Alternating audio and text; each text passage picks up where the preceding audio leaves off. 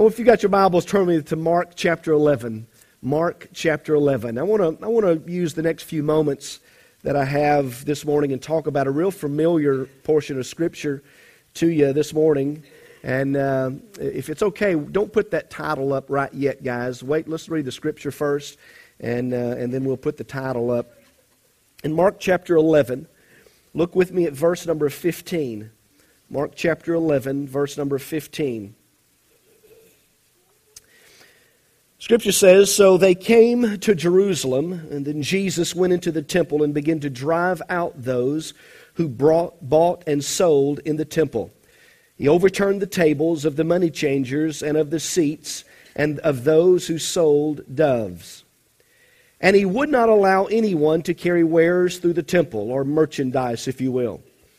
Verse seventeen says, "Then he taught, saying to them, Is it not written, My house shall be called a house of prayer for all nations, but you have made it a den of thieves."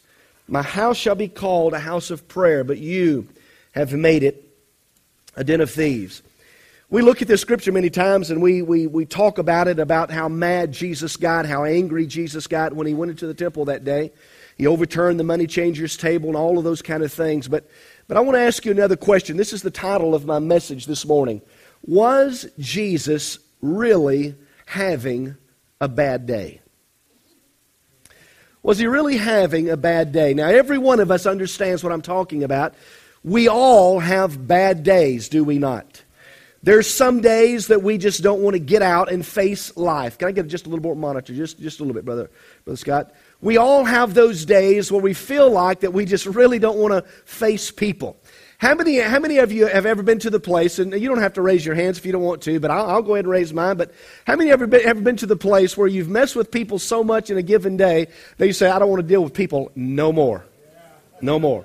I just let me get off by myself somewhere. I just got to have some alone time. Jesus, you know, was, was coming into Jerusalem. He knew some of the things that he was going to be taken care of, and some of the things that was going to be taken care of and was, was him. And we know that Jesus was a man of prayer. We know that, that his heart was, was, was about prayer. And that's really my first point this morning, was that prayer is always at the heart of Jesus. And we want to talk a little bit about that. I want to give you a little, little background on where we are and where Jesus was in Jerusalem at this time. If you look in Jerusalem, if you do a study of that city, there's a place called the Court of the Gentiles. This was a place that he was at. This was a place where all the money changers was at. This was a place where Passover was taking place, and they would come and exchange their money and their currency and all of these things. This is a walled, marble, paved area, that you will, sort of next to the south side of the temple. The length, they said, of three football fields and around was two hundred fifty yards wide. Josephus, who is an early church historian, says that during Passover in A D sixty-five, that, that no doubt there was probably up to one hundred, I mean up to two hundred fifty thousand plus lambs that was offered during the Passover time of this season. Every lamb that was sacrificed was offered by no less than ten people. If you do the math on that, you'll understand that, that in that day there was probably around two million, over two million people that was, that was involved in Jerusalem. Jerusalem of that day, of coming to Passover, coming to exchange, coming to bring their lambs, coming to make sacrifice, and all of that. It was, it was at this temple, the same place, this temple that was part of the temple called the Royal Porch, which set up on the side of Solomon's original temple, that King Solomon, you remember, prayed his prayer of dedication and prayed his prayer. And the Bible says the glory of the Lord filled the temple. It was here that the priest could not enter. And all Israel knelt on the pavement beside and outside because they saw the fire of glory descend upon the temple. That was the same place where all of this was going on. This site had been holy ground ever since for thousands and thousands of years. When you look back in Second Chronicles chapter seven, verse one, you'll see the dedication of the temple where it says, "In Solomon, when Solomon finished praying, fire came down from heaven and consumed the burnt offering and the sacrifices, and the glory of the Lord filled the temple." The priests could not enter the temple, the Bible said, because the glory of the Lord filled the temple. When the Israelites saw the fire coming down and the glory of the Lord above the temple. They knelt on the pavement with their faces to the ground, and they worshiped and gave thanks to the Lord, saying, He is good, and His love endures forever. He is good, and His love endures forever. It was at this same site, seven hundred fifty years earlier, that Isaiah caught a glimpse of a vision of the sovereign Lord who is majestically enthroned above him with a train. The Bible says that his robe filled the temple. It was here that above the Lord was, was burning seraphims that hovered, beating the air with a set of wings while covering their faces and feet with the other wings in a humble recognition that they were in perfect holiness.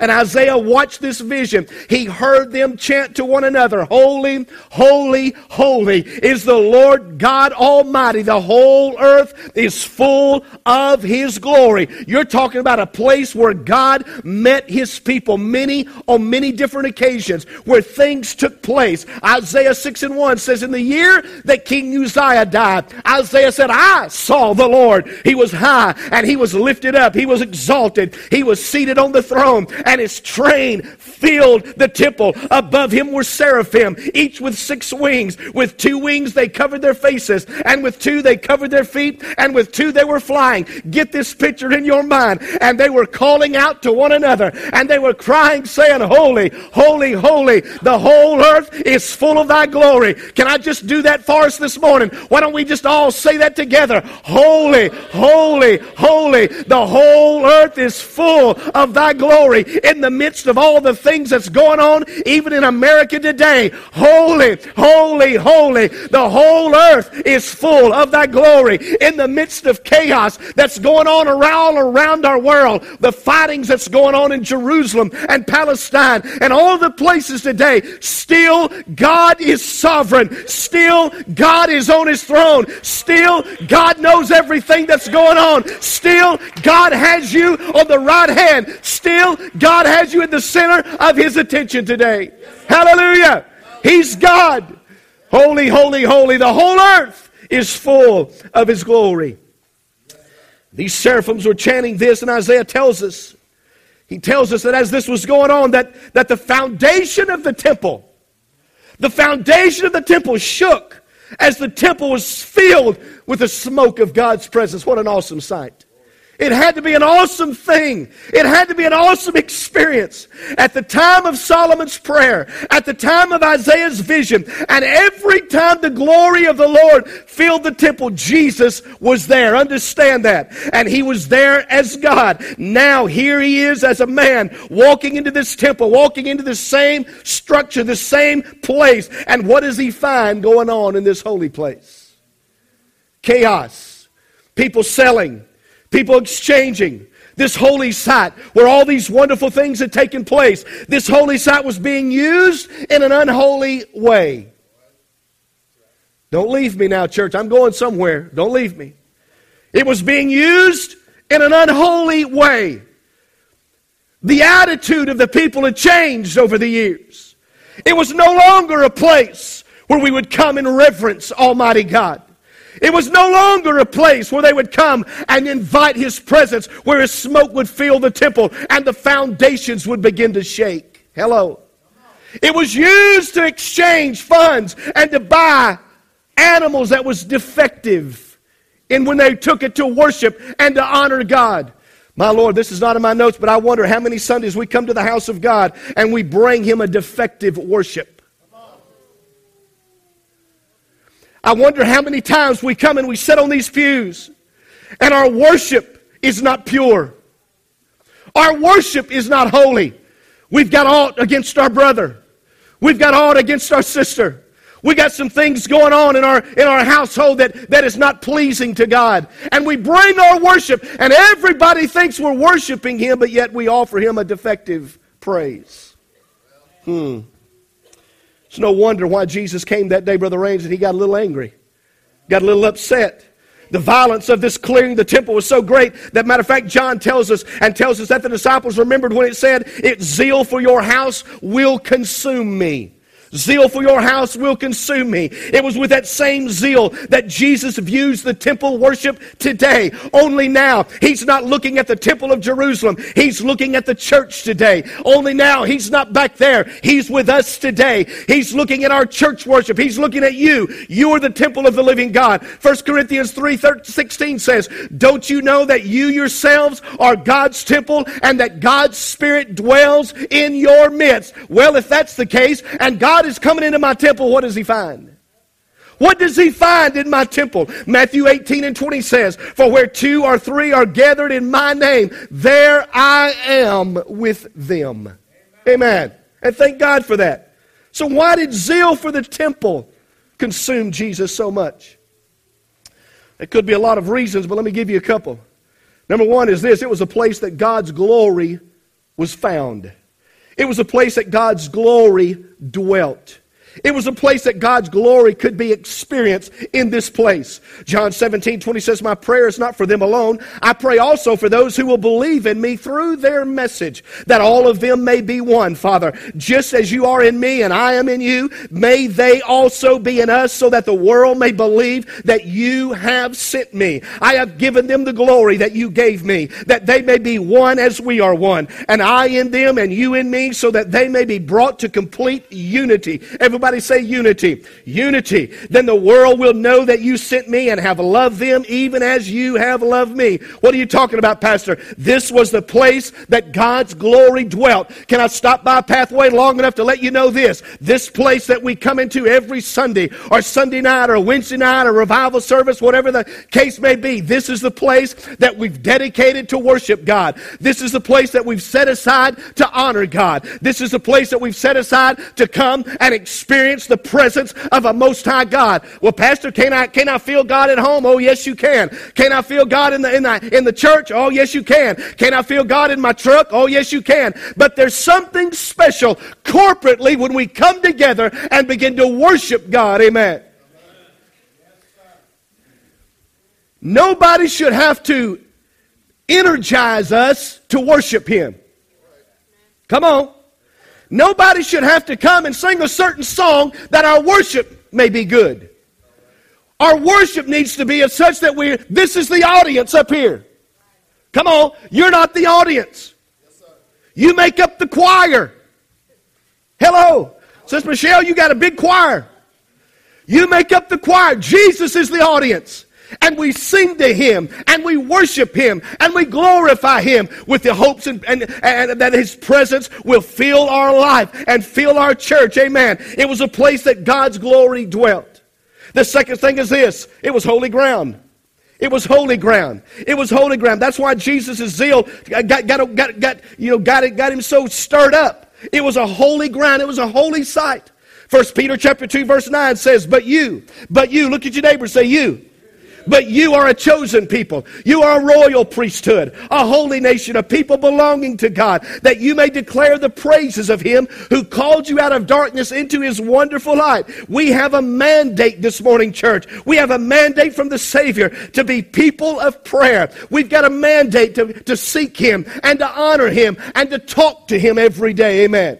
We got a mandate from the Lord. His zeal for prayer in God's house is not just a zeal for worship. He's been, he's had a zeal for prayer in our lives individually and corporately because He knows that prayer accomplishes much.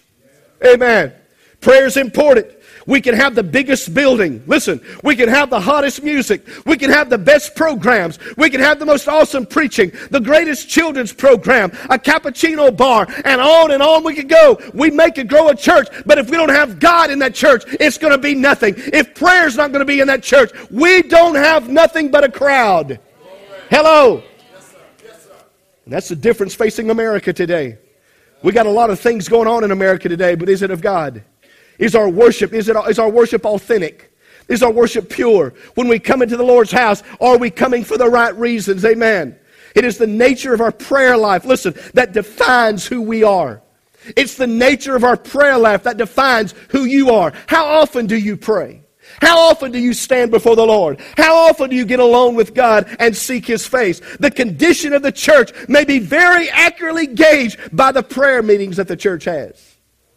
But not only that, by who attends the prayer meetings. So is the prayer meeting here at Pathway, those meetings that we have, from it may, it may, may it just may be judged by the amount of divine working and people praying within the church. See, if God is near a church, it's going to be praying. If God's going to be near a church, it's going to be praying. And if He's not going to be there, one of the first tokens of, of His absence will be a slothfulness of prayer, Charles Spurgeon said. A slackness of prayer, amen. And so we know that prayer is the heart of God. Prayer wants us to, He wants us to pray. That's why He was come into His temple, to pray and to seek Him. But other things was going on that day. The second thing I want you to notice is this. The Lord understood that prayer always produced unity. It always. It always produces unity. The spirit of prayer unites God's people like nothing else. It unites the people of God like nothing else. Acts one and three, one and one says this, "The former account I made, O Theophilus, that of all that Jesus began both to do and to teach, until the day in which He was taken up, after He through the Holy Spirit had given commandments to the apostles whom He had chosen, to whom He had presented Himself after alive, after His suffering, by many infallible proofs, being seen by them during forty days of speaking of the things pertaining to the kingdom." You've got to understand that the power or corporate prayer is agreement or unity. In other words, it's one accord, that you and I can have one accord with one another. When we come together, the believers did not debate for a consensus of that day. The believers did not debate because the Scripture said they continued steadfastly. They continued. They didn't debate for a consensus. They didn't debate if this was the right time or a wrong time. They just got together to seek God. They didn't debate if this was the right house or the wrong house. Let's just come together and worship Him. In corporate prayer, we do not seek a consensus of human ideas. We seek a consensus by the will of God and for the will of God. When we come together, yes, there's specific things that we may pray about. But Brother Raines, we just want God's presence to fill our life. There's certain things that we may lift up the Lord to. Those that may be sick, those that may be hurting, our city, our government, whatever the case may be. But all in all, when it all comes at the bottom, we just want the presence of God to fill our lives and to fill our hearts. Amen. Yes, we need His presence. We need His presence. His presence can't come if you don't ask. His presence can't show up if you don't ask Him to come. You come to knock on my door at the front at the, at the front door at the house. There's one or two things that's going to take place, Brother Ralph. I'm either going to ask you to come in, or I'm just going to stand at the door talking with you. Right? Yes, same way in the spirit realm. God can come and He can knock, but we've got to allow Him to come in. Lord, come on in. Come on in. So we knew that prayer always produced a unity. As Christians, we cannot ignore the fact that the first activity of the New Testament Christians, they were engaged in a corporate prayer meeting. Hallelujah. It began as a priority, and the Bible said it continued as a priority. I wonder where we are today with our priorities. I wonder where we are today. Is prayer important to you? Is prayer of importance to us as a church? It needs to be. It needs to be if it's not. Amen.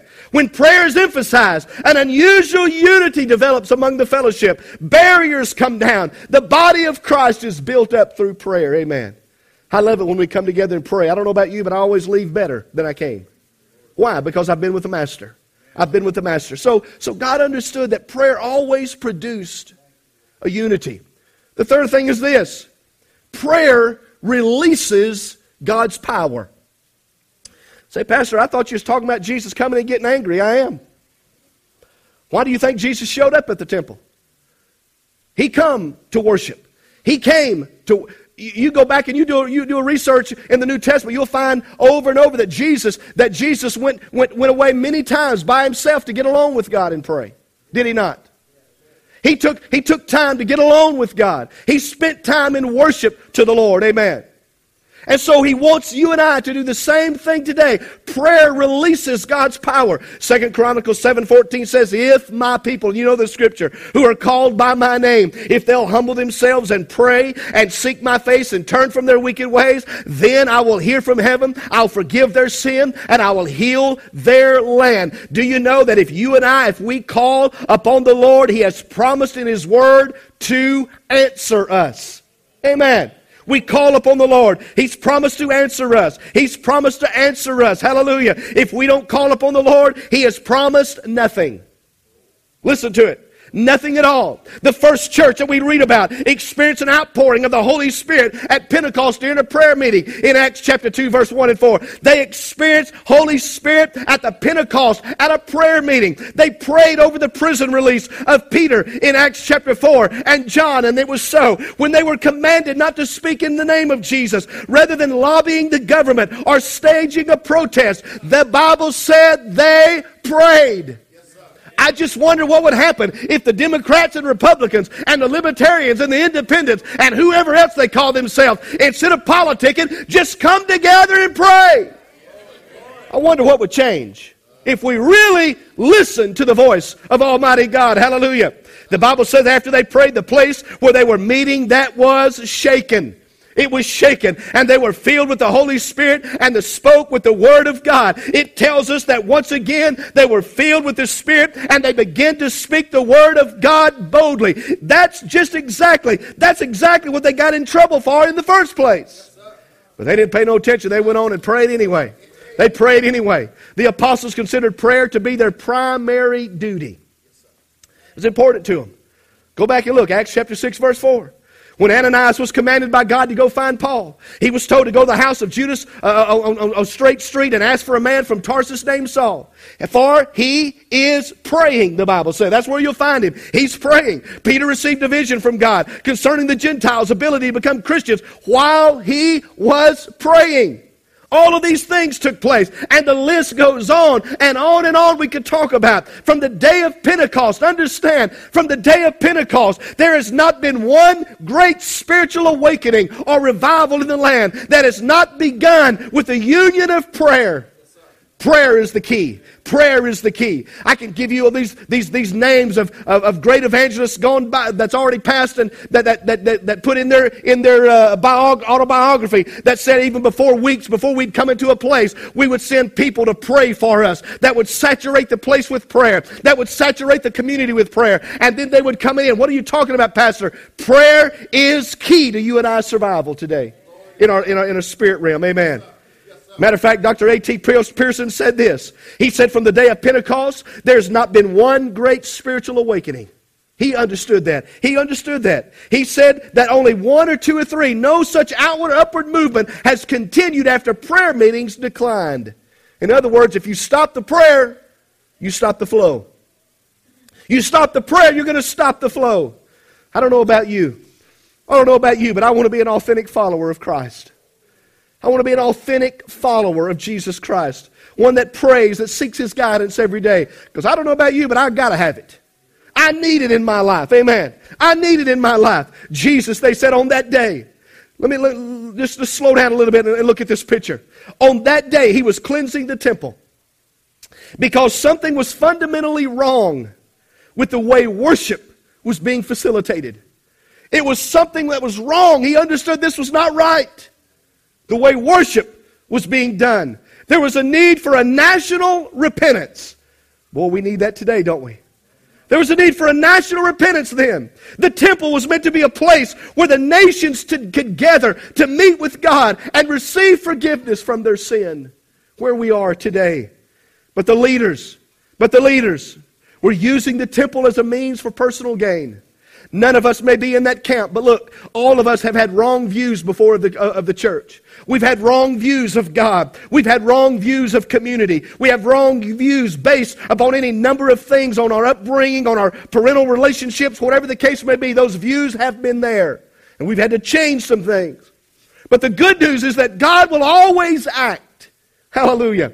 He'll always act in ways to get our attention. He is always acting mercifully to expose our sinfulness, to expose our need for Him, to transform us, to spare us from the coming judgment. We need to see all of life, every little thing that happens as God's means to get our attention.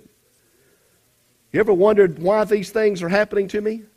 You ever wonder why these things are going on? Maybe God's trying to get your attention. Maybe God is trying to say something to try to get you to acknowledge, you need to come back to me. You need to come back to me to awaken us up to our sin, our need for change. I can tell you right now that Jesus, Jesus is always graciously pointing out our sin. We may not like it, but he's always graciously doing that, one way or another. Either directly or indirectly. Using others maybe. Using different things. Maybe somebody said something is pointing out these things. Jesus, we know, as the rejected king, is confronting the religious leaders of that day and the whole nation because their faith had become warped around man, this man-centered religious system that they had drummed up. This is what we've got to do. This is what we've got to do. I mean, there was a lot of people there that day. There was a lot of things going on that day. Get this in your mind. I mean, there was up to over two million people in Jerusalem and around the area of that day. We know in Scripture that the Bible says Jesus wept over Jerusalem. He looked at the city and he wept. He wept over Jerusalem. He wept over their hard-heartedness. But now, this day, he declares his authority over the temple by cleansing the corruption of the nation. By cleansing the corruption. He is acting in a way that demands their attention. He was getting their attention. Look at this picture. Jesus. Jesus goes in the temple. The Bible talked about there's thousands of pilgrims. Josephus even talked about it in, in his book. Thought there's thousands of pilgrims coming to participate in this temple worship of that day. They've got to purchase animals in order to offer sacrifices. All the commotion that's going on. There were thousands of pilgrims and thousands of animals in the court of the Gentiles. Matter of fact, you can just envision a third world marketplace. Those of you that went to Honduras with us, you know what I'm talking about. That day that we used, we went to Tegucigalpa and we, we, we bought shoes and we bought clothes and we bought uh, uh, other things to take up back up the mountain. We went down on that street, uh, such a street where they were selling things and there's people everywhere. I got a little nervous, to be honest with you. You wanted to make sure you stayed close with the person in front of you and somebody was behind you because you're walking down narrow, narrow pathways and there was people everywhere. And, that, and that's what I can see upon this day that Jesus was there. There's people that was everywhere to change and exchange all of these things. There were also money changers there because people would come all over with need of exchange their foreign currency to purchase animals with the local currency for the temple tax because you could not use the pagan coins. You could not use pagan coins, so you had to exchange these. And And so you have this street market, if you will, and you've got this money changers all over the place, making it possible. Both were necessary. Both were acceptable services. But the problem was, when Jesus got angry about this inflated prices that they were using, they were selling doves and they were selling animals that were defective. They were not pure. They were not designed the way that the Lord told them to, to, to get them ready. All of them were charging at the approval of the religious leaders of that day. Everybody was on board, in other words. Every Everybody was getting their piece of the pie. Hmm. In other words, they were robbing God. But I want you to think about this. You may have not ever thought about this before. They were robbing God's people financially. But Brother Raines, they were also robbing God's people spiritually by stealing the opportunity to know God. Inflated pride. I just wondered, out of all those mix of people, Sister Marilyn, how many was not able to exchange their money because they didn't, ha- they didn't have enough money to buy because of the inflated prices or the defective animals? I just wonder how many people could not do what they came to do in the house of an almighty God. That's what Jesus got upset about. That's why Jesus got angry. And I wonder sometimes when we come into the house of God and we come through the front doors and we bring our worship, and as Kristen was portraying a while ago, Lord, just take me to the King. I want to be holy. I want to put everything else aside. I want to come before you. I want you to take me in your arms. But in order for me to do that, in order for you to do that, I've got to get rid of all this stuff that I have that's defective. I've got to get all rid of this stuff, Sister Mary, that's not that's that's a, that, that, that's keeping me away from what pure, authentic Christianity is all about in my relationship with the Lord. See, that's what Jesus got upset about. Ministry had become a means of personal gain. And I don't have time to talk to you about some things that I see on television just like you see. If you send me this, then I'll send you a bottle of oil. If you send me this, I'll give you some holy water. If you'll send me this, I've got a rock that I was in Israel and I picked up this rock. It's a holy rock. And on and on and on. We laugh about that, but I'll tell you, there's thousands and thousands and thousands of people that, that do those things. And they think that's God. And it's not God. It's not God. God desires to, for our worship to be authentic and pure as we stand before Him. Amen. and to give unto the Lord and to honor Him. Ministry had become a means of personal gain, and there's a danger for anybody in ministry, and that is why there's seven or eight warnings related to those things in Scripture. Matter of fact, Titus one and seven says, "For an overseer, as God's steward, must be above reproach. He must not be arrogant or quick-tempered or a drunkard or violent or greedy for gain." Amen. That's why I really believe, and it counts, it counts as me too, that when I stand before the Lord, the Lord's going to look at me a little different than He does you. Not that I'm any better. But He's called me to preach. He's called me to be an ambassador of His Word. And if I don't live my life according to that book, I'm going to stand. I'm going to give an account for those things. Amen. However, believe it however you want to. I'm going to give an account for those things. And I think back of all the, all the individuals that has, that has led people wrong that I know about. Now, Lord, Lord, I, I don't want to be them as they stand before you. I, I don't want to know what you have to say when that takes place. Help me to be right. Help me to be right. But here's another issue as we close I, I, I want to deal with this morning. Another issue about the temple and how it relates to church and how it relates to buildings. Understand that the temple in the mind of the Jew, the temple of that day in the mind of the Jew was a dwelling place of God. Now I want you to think about that just a little bit. That's where they come. That's where they found God. That's where God was. All right? Are, are, are you following me? Let me just draw out where we are. You're here this morning. You're sitting, you're sitting down on the floor on the stage or off the stage. We got folks sitting up in the balcony. We'll, we'll, we'll count all of these the same. But up here, where this little black box is on the floor, let's just look at this. This is the place where God is. If you want to find God, you've got to come up here and you've got to stand on this little black box. And God's going to be there. That's how they felt that place, that temple was. That's where the dwelling place of God. Not that God was contained in a building.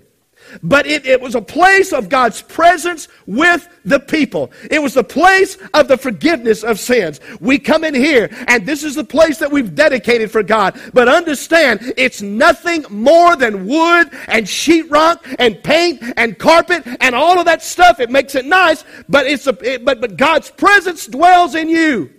His presence dwells in you. The one who dwelt among us, who meditated, who mediated God's presence. Amen. The Bible says in John one and fourteen, the Word became what? Flesh. The Word became flesh, and it dwelt among us. And we have seen His glory, the glory as of the only Son up from the Father, full of grace and full of truth. Full of grace and truth. And as His people today, you, as His people, we now mediate His presence because He has given us His Spirit, according to John chapter fourteen. We are the temple of the living God.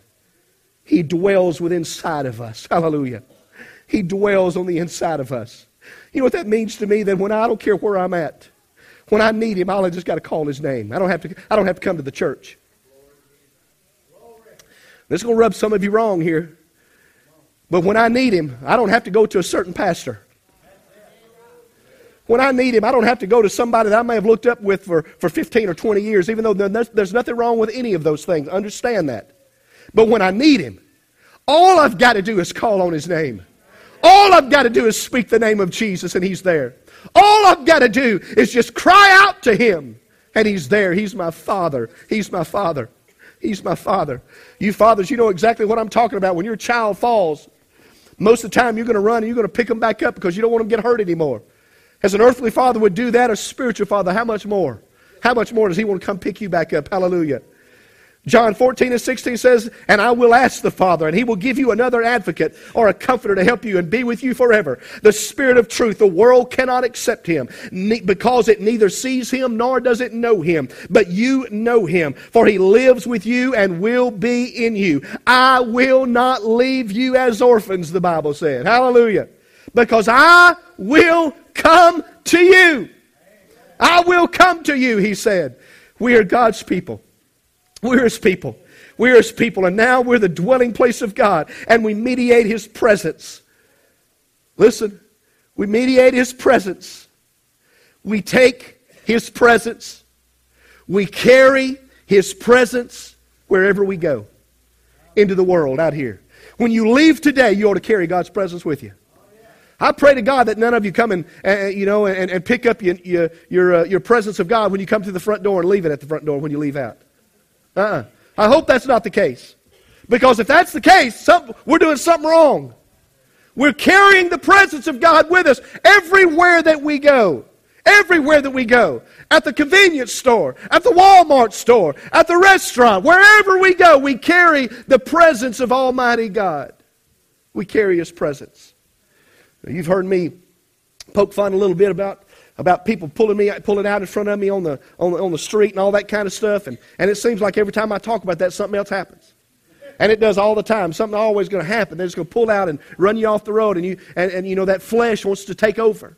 But in reality, listen to me. I, I, there's this guy, I guess I, I, I guess I pulled in front of this guy the other day. I guess. Because when he come around me, he was showing me all kind of signs. And I really didn't realize that I'd done that, but apparently I did because... And I don't know that one of his signs was like this. It was doing some stuff like that, but it wasn't like this. You know, you know what I'm saying? And so we, we have to, we have to, we have to, you know, the flesh sometimes wants to take over. But the Lord, I mean, when you really think about it, we take the presence of God everywhere that we go. Everywhere that we go. And Jesus was coming in this temple. He was coming to worship, and, and all these people were there that day, and they were they were they were they were doing an uh, you know a defective uh, animals, and and their worship was not pure, and all of these things was going on. We're God's people, the dwelling place. So what does that? What does it mean to us? What does it mean to us? First, it ought to mean that leadership must always live with the best interest of the body. Whether you believe it or not, you're leading somebody. You're leading somebody, either a good way or a bad way. God's family that's in mind. All of us that hold a position, even in a church, whether it's council members or Sunday school teachers or, or team leaders or worship leaders or youth leaders, whatever it may be, need to keep the best interest of the body and where God is taking us. Those guys that was there that day selling those animals and, and, and not offering God the worship, when Jesus come in there, they understood you ain't living right, you ain't doing right.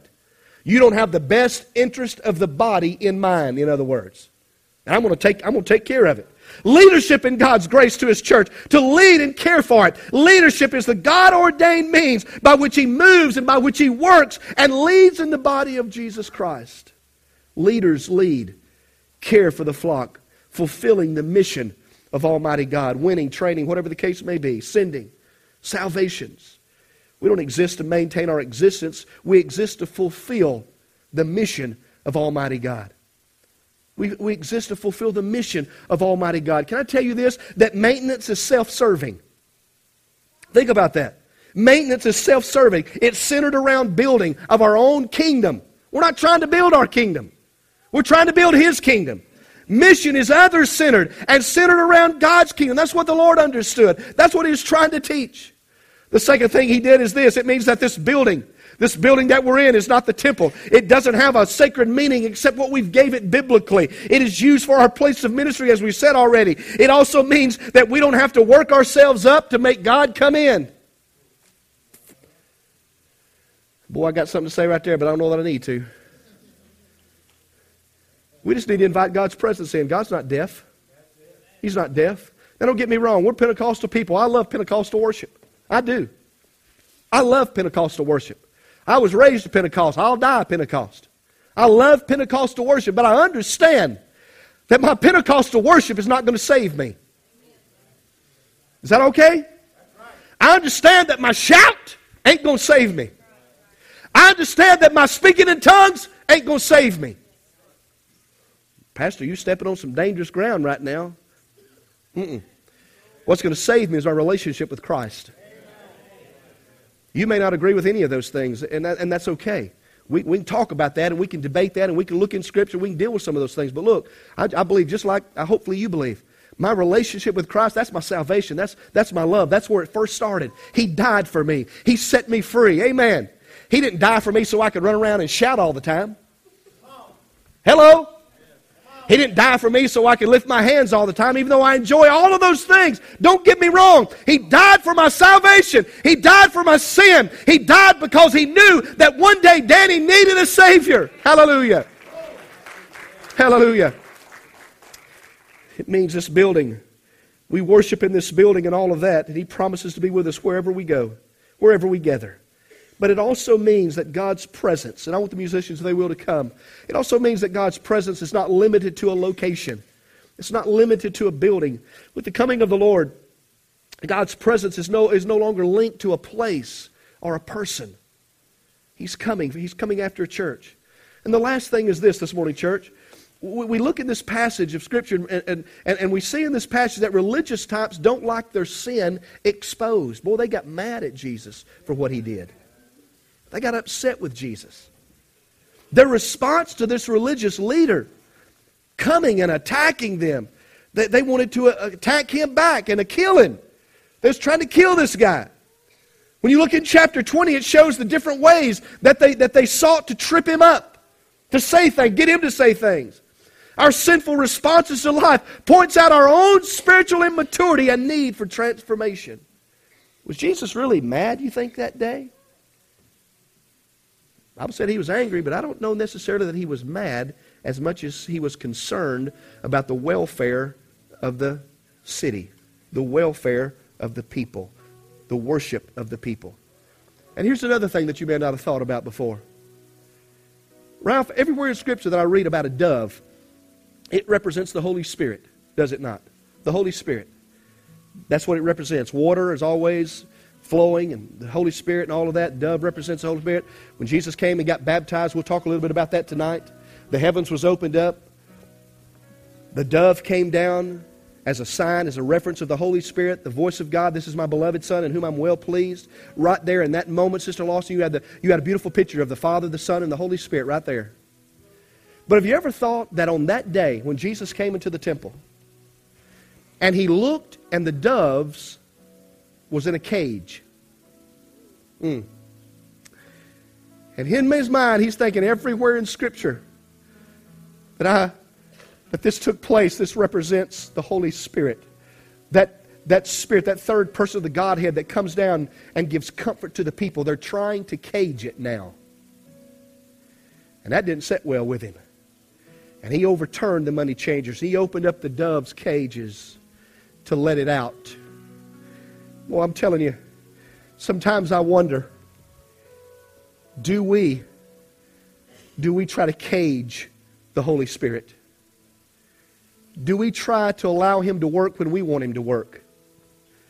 Do, do, do we want him to move the way that he wants to move, or are we okay with how he wants to do things? And let him say, Pastor, I... I don't agree with some things that goes on in church. I, I didn't say that. I'm just saying, are you willing to allow God to move the way that God wants to move? I'm not used to this. Not, it's all right. But are you willing to allow God able to give him room to do whatever he wants to do in your life? Whatever it is. Now, I may, I, this, this may not come out right, and I pray that it does, but I want to I want to just say something right here. I pray to God that when you're in this altar area, in this church, that nobody comes to you and forces anything upon you. I don't want that to happen. I don't want it to happen. I want them to lead you, to lead you into the presence of God. If they need to talk to you or, or pray with you or whatever, that's okay. But is, you understand what I'm trying to say? Because I've been in Pentecostal circles before, and they'll slap all over you. Now, I'm used to that. You're not going to bother me slapping all over me. But somebody that's not used to that, you're going to scare them. You're going to run them out. I wonder how many folks we've lost because people just don't use good common sense. If you want to slap on somebody, come over and slap me. I'll slap you back, but come on. We'll, we'll slap each other if you need. But look, let God move. Let God direct where God wants to direct. Jesus looked at that day, Brother Raines, and he said, look, there, this is wrong. You've turned my house into a den of thieves. This is supposed to be a place of worship. This is supposed to be a place where people can come from all over, bring their sacrifice, and get back to me. But yet you have changed it and turned it around. Was Jesus really having a bad day? I, I don't think so. He was just having a day that he was trying to get his people back to the place where they needed to be. And I can submit to you this morning. I can submit to you that I believe with all of my heart that every time we come into this house, Jesus just wants his people to get back to the place where we need to be.